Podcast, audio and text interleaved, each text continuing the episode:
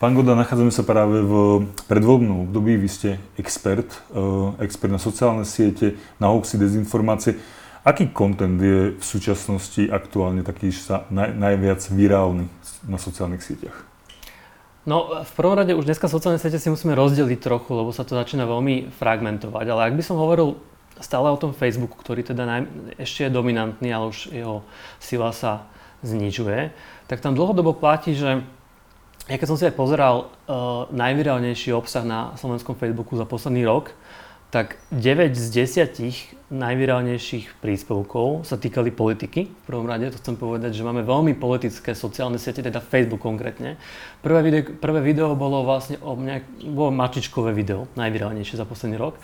A potom tam bolo 9 politických obsahov, z toho vlastne všetky z nich šírili nejaký typ akoby protizápadného narratívu, alebo teda nejaký typ obsahu, ktorý kritizoval alebo teda uh, bol proti E, NATO, Západu, Amerike, alebo, alebo bol proruský. Čiže to len tak veľmi rámcovo, že toto na slovenskom Facebooku stále ešte veľmi funguje. Tieto narratívy mhm. všeobecne. Vieme to rozlíšiť, že to... čo z týchto, čo ste vymenovali, je už napríklad len akože fakt, informácia, a čo už je, už sa blíži tej dezinformácii. Áno, to je celá paleta, presne, že, že preto aj ča, časť z tých príspevkov nemuselo prekročiť tú hranicu, že by, že by sa dali považovať za explicitne vyvraditeľné dezinformácie, ale skôr to boli neoverné informácie alebo konšpiračné teórie a tak ďalej.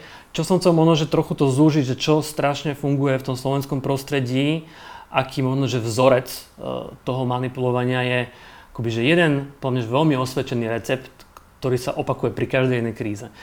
Stačí jednoducho vykresliť fiktívneho zloducha, ideálne keď je zvonka.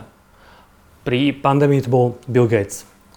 Pri uh, novej vláde uranickej to bol George Soros, pri pani prezidentke to je non-stop americká ambasáda. Teraz uh, v predvoľbnom období to je kto?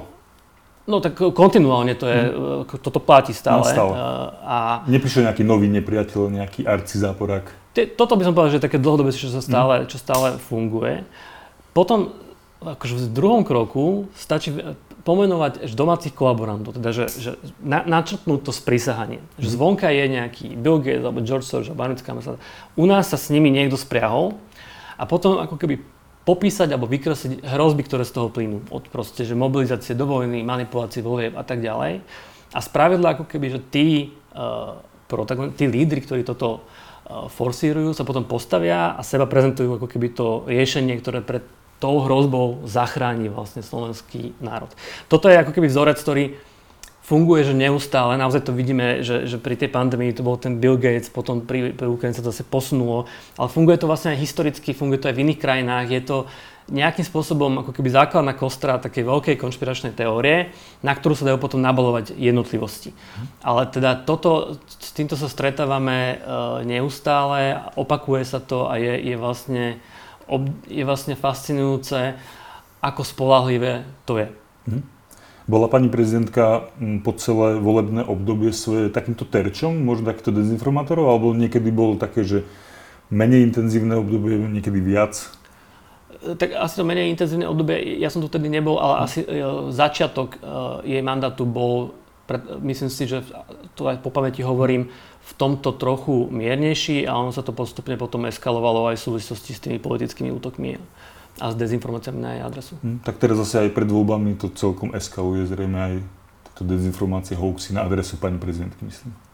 Áno, aj keď si myslím, že ten vrchol asi už je za nami a ten asi bol v období, kedy sa riešila obranná dohoda. Mm. Ale aj pandémia, akoby ono vo všeobecnosti tie vlny hoaxov a dezinformácií kopírujú keby nejakú atmosféru spoločnosti a aj tematicky licujú krízy, ktoré tu sú. Čiže keď bola pandémia, a to hovorím teraz, ja som tedy aj pôsobil na ministerstve zdravotníctva, tak vtedy bytosne každý riešil otázku svojho zdravia, otázku testovania, otázku toho vírusu alebo očkovania a s tým spojené boli aj témy, ktoré, ktoré rezonovali.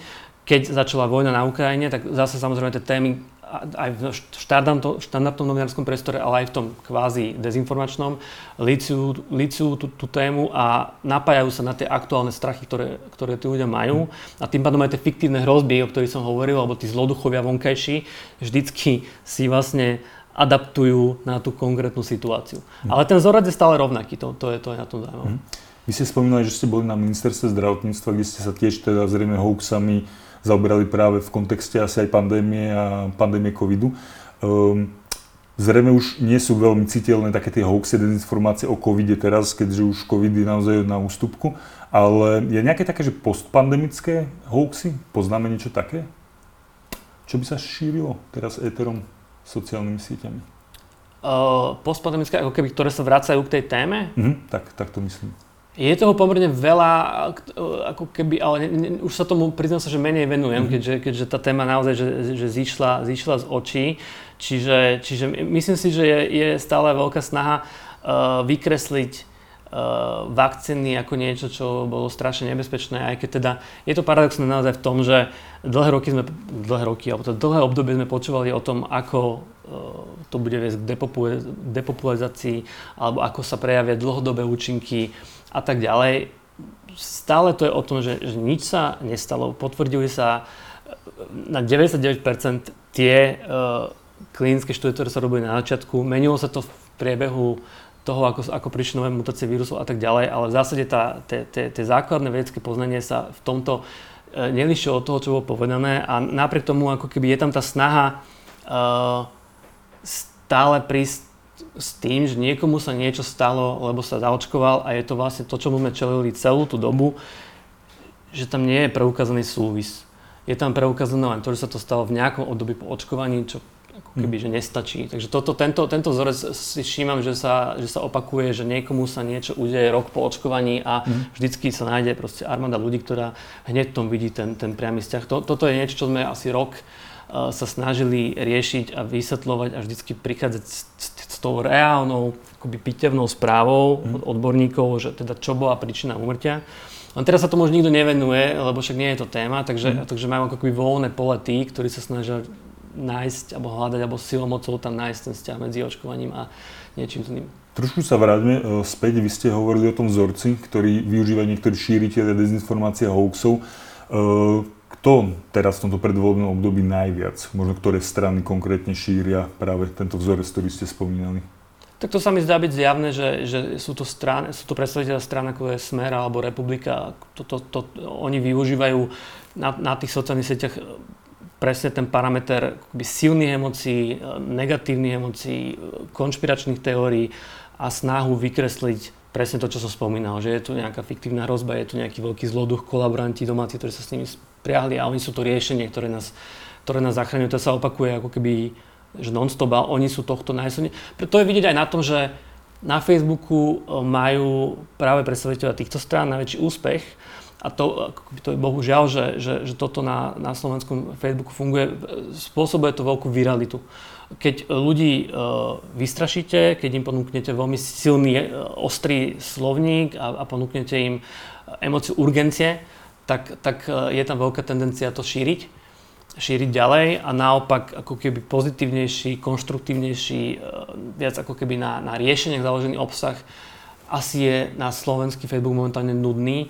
Je to aj vidieť na, mm, už sú k tomu aj data, ktoré ukazujú, že je rôzne správanie rôznych vojských skupín na, na, na, konkrétne na tom Facebooku, kedy vidíme, že uh, voliči strán, ako je napríklad Republika alebo Smer, sú veľmi aktívni, veľmi, mhm. veľmi intenzívne zdieľajú, komentujú alebo lajkujú príspevky a naopak voliči strán, ako je SAS alebo PS alebo, alebo iné, sú menej aktívni. Prečo to tak podľa vás je? Uh, myslím si, že tam je, že tam je, je tam viac vecí. Jedna, jedna súvisí s tým, čo som spomínal, že emotívnosť mm. uh, toho obsahu. Že, že keď, keď vám niekto uh, akoby predstavuje nejaký typ proste katastrofy alebo konšpirácie, tak to z vás vyťahne tú emóciu a tú reakciu a asi aj generačný rozdiel, tomu sa možno dostaneme, že trochu sa nám mení ten terén a nejaká časť ľudí prechádza na iné sociálne siete, prípadne už používa ten starý, už to môžeme starý Facebook, uh, oveľa pasívnejšie. To znamená, že zdá sa, že, že je skupina ľudí, ktorá uh, má tendenciu voliť strany ako je SAS, PS, demokrati a tak ďalej a pôsobia skôr pasívne na, na Facebooku. Teda ak tam aj sú, tak sa menej zapájajú, menej, menej prispievajú, menej, menej e, zdieľajú veci. To bolo ináč vidieť aj presne pri, uh, pri tom obsahu v súvislosti s pandémiou, kedy vlastne prieskumy nám hovorili, že, že ten počet zaočkovaných potom už bol väčší ako nezaočkovaných, ale na tom internete to vyzeralo úplne inak. Že tá prevaha tam bola úplne iná. Čiže, mm.